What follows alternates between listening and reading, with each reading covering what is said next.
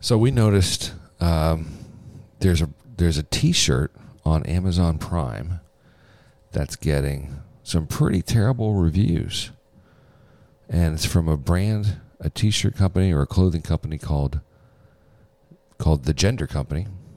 So you can imagine where this is going. It's uh, they're getting two stars out of five. It's not good, not good at all. And it's a T-shirt now.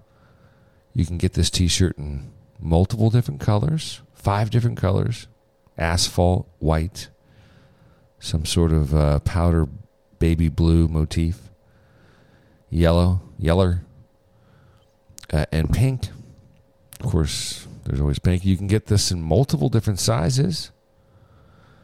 Uh, this T-shirt's got a big giganto rainbow right in the front of it, and it declares there are more than two genders in big block black lettering. There are more than two genders. Uh, unfortunately, it only sells to men's and women. That those are what they call the the fit type. Men and women, only two. No uh, no L's or G's or B's or T's or I's or A's or question marks or exclamation points or semicolons or whatever else is in that alphabet alphabet soup for for uh, those in that community. Just the irony is not lost on us, right? You can get this. There are more than two genders T-shirts, and only two genders: want male or female, men or actually, and there it. Some people will suggest like, well, if you say male and if you say female, the fact checkers will kind of let that one go because those are, I guess, clinical.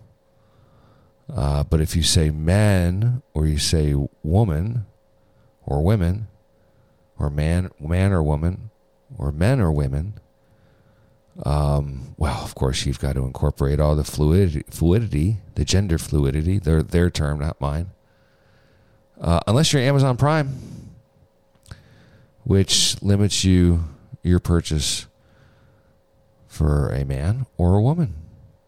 The purchase of there are more than two genders T-shirts. The irony is not lost on us. Anyway, we threw that up there last night.